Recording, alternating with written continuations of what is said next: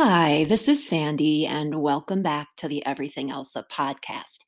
In this episode of Treasure Trove, I revisit a piece that I wrote for the Everything Elsa blog on WordPress, uh, in which I talked about how silence as a discipline came into my life and how I am able to um, maintain that practice, um, the weekly practice of silence. So, when I wrote the piece in 2017, I had been practicing silence for about 15 years. And so now it is 2022, and obviously it has now been more than 20 years. And I can say without any doubt or hesitation that to practice silence is the single most important thing I do for myself, um, both for spiritual development and um, to keep my sanity here on planet Earth. Now, I understand that this is not an easy ask. It is kind of the exponential um, version of suggesting that someone meditate. One of the key things that I hear as um, a point that people make to say that they cannot or could not possibly meditate is you know they can't sit still they can't be quiet they have too much to do there's too many things to attend to in their life be it for themselves for their kids for their spouse for their job whatever the case may be there is a list of i'm not going to call them excuses per se because i think that typically the reasons people give to not meditate are valid at first glance. However, when you realize that to sit and be still and to be internal actually enhances everything else that you do and allows you to be more present and probably more efficient and more compassionate, all of that runs counter to any um, reason you could possibly give to not meditate. And the same can be said for the idea of practicing silence as a discipline unto itself. Now, harking back to the idea of family or work, you know, for some people, a full day of silence simply may not be possible. I would challenge you, however, to find an hour during a day, and it doesn't have to be the same day every week, but maybe you say to yourself, once a week, I completely disengage for at least an hour. And if you're going to take that route, I would suggest turning off all devices. If you decide that you want to find half a day, let's say six to eight hours, or a full day from waking until bedtime to disengage, then in my rule book you are allowed to you know listen to the radio. You could even watch a movie. But the bulk of your time would be spent in contemplation of some sort. Maybe for you that means going outside to take a walk. Maybe that means um, giving yourself some time to do crafting or perhaps you are an artist and you want to tend to that during your quiet time for me, it usually means meditation, it means writing, it means exercising to some degree, um, it means caring for my body in some way, and oftentimes it means getting outside for a bit. So, however, you choose to spend your time in silence, be it one hour or half a day or a full day, see if you can't commit to that once a week for four to six weeks. My hunch is that it will show you pretty quickly how much you need that respite. Okay, so let's get down to the nitty gritty. I am going to take you through a meditation with a mudra that reflects the quality of silence that you are trying to imbue yourself with. Um, before we get to the seated meditation itself, I'm also going to give you a couple little warm ups because the mudra involves um, holding your hands up near or actually on your face, which can exacerbate shoulder tension and make it a little less comfortable to meditate. So let's get ourselves comfortable. Alrighty. So go ahead and sit on a chair and bring that tuchus right up to the edge of the chair so that you can rock your pelvis back and forth. You can think of it as tipping the pelvis forward and rolling it back but really try to isolate the pelvis here. For some people, it might be helpful to put your hands on the rim of the pelvis on each side. So let the thumbs come to the back of that rim, the fingers are in front. And when you inhale, use the thumbs to kind of push the pelvis forward, tip it forward and down. And as you exhale, use the fingertips on the front rim of the pelvis to push the pelvis back and help it roll back and under. So, if you think of doing cat cow on all fours, where you arch to curl the tail up as you inhale, and as you exhale, you curl the tail under as the back rounds, you're doing that, but you've transposed the movement to a seated position, and you are only moving the pelvis at this point. So inhale, rock or tip the pelvis forward. Exhale, roll it or tip it back. Inhale forward, exhale back. Your eyes can be closed. Let the tongue be relaxed in the mouth. Inhaling forward, exhaling back. Good. Bring that to a close. And now take your hands and put them on your shoulders. Again, fingers in front, thumbs behind. Elbows are up at shoulder level.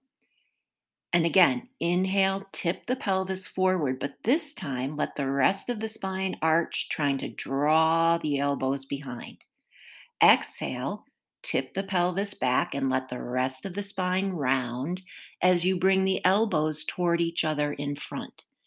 Inhale, open the front body, arching the spine, drawing the elbows back. Exhale, round the spine, round the pelvis. Bring the elbows to come forward toward each other. Inhale to open, exhale to close. Go back and forth just like that, moving slowly at first, and then as the breath becomes more in tune with the movement, you can pick up the pace. Do just a couple more, and then bring that to a close. And now, fingers and hands are still on the shoulders, but bring the fingertips and the, thumb, the thumb tips up on top of the shoulders, kind of like a little spider perched up there on each shoulder. And this time, as you arch the spine, draw the elbows down behind you as if you could touch them behind your back. And exhale, round the spine to bring the elbows up trying to touch the backs of the wrists together behind your head.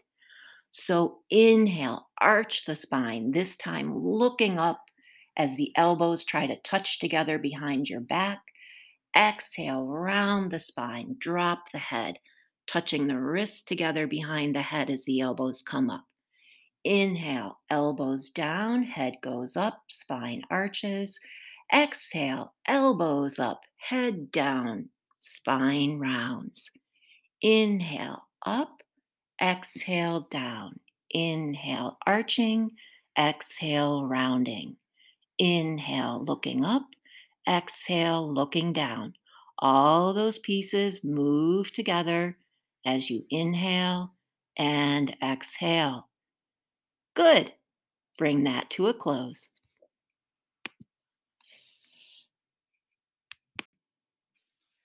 Okay, final quick bits here. So extend the arms out at shoulder level to the sides, palms are down. Curl the ring finger and index finger, the ring and pinky, sorry, ring and pinky inside the thumb, and the index and middle finger point down.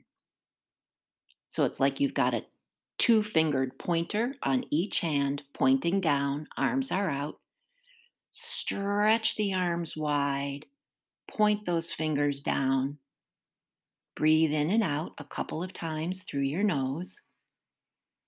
And then turn the hands so that the palms face up, maintaining that two fingered pointer of the index and middle finger. This is a great stretch for the forearms, which will help you with any mudra that you do. You may find that one or the other of those two positions, pointing down or pointing up, is a little bit taxing, is a little bit uncomfortable. That's the one you need to work on, of course, right? That's just how it goes. Okay, relax that.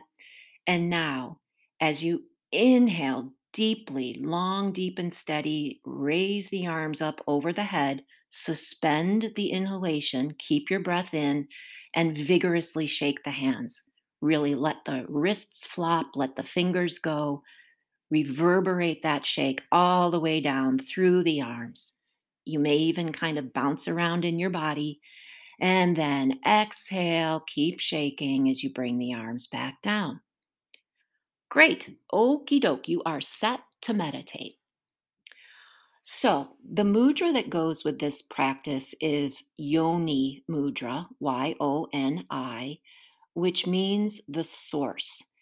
And the mudra is reflective of, as I mentioned earlier, kind of the state that you want to bring your inner self into with this meditation. You basically get a sense of the self as intrinsically connected to the universal whole, that yoni, that source. So, to begin, bring your hands up in front of your face and using the index and middle finger of each hand, you're going to kind of cloister the eyes. So go ahead and close the eyes. The index finger is above the eye. It might be on the brows, it might be just above the lid or on the lid a little bit. And then the next finger, the middle finger, is just below the eye. Find kind of the natural nest there for the fingers. And then touch the tips of the ring fingers to their respective nostrils. Don't do anything yet, I'll get you there in time.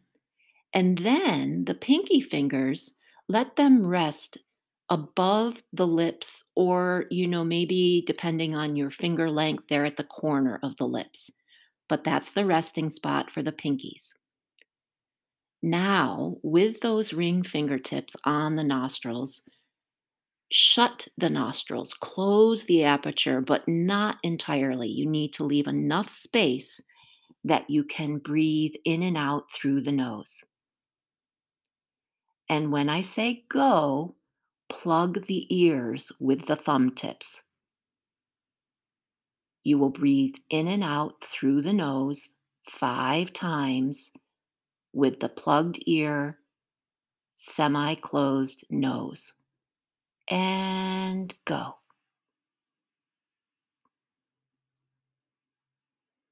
If you can hear me, plug those ears harder.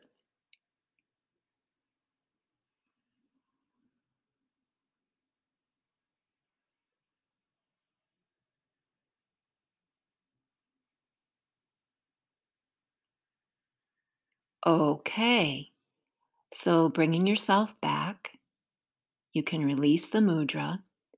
And I suggest that you continue with that when we're finished here. But know that you can return to that deep sense of inner peace at any time. Let silence be your guide. Until next time, bye.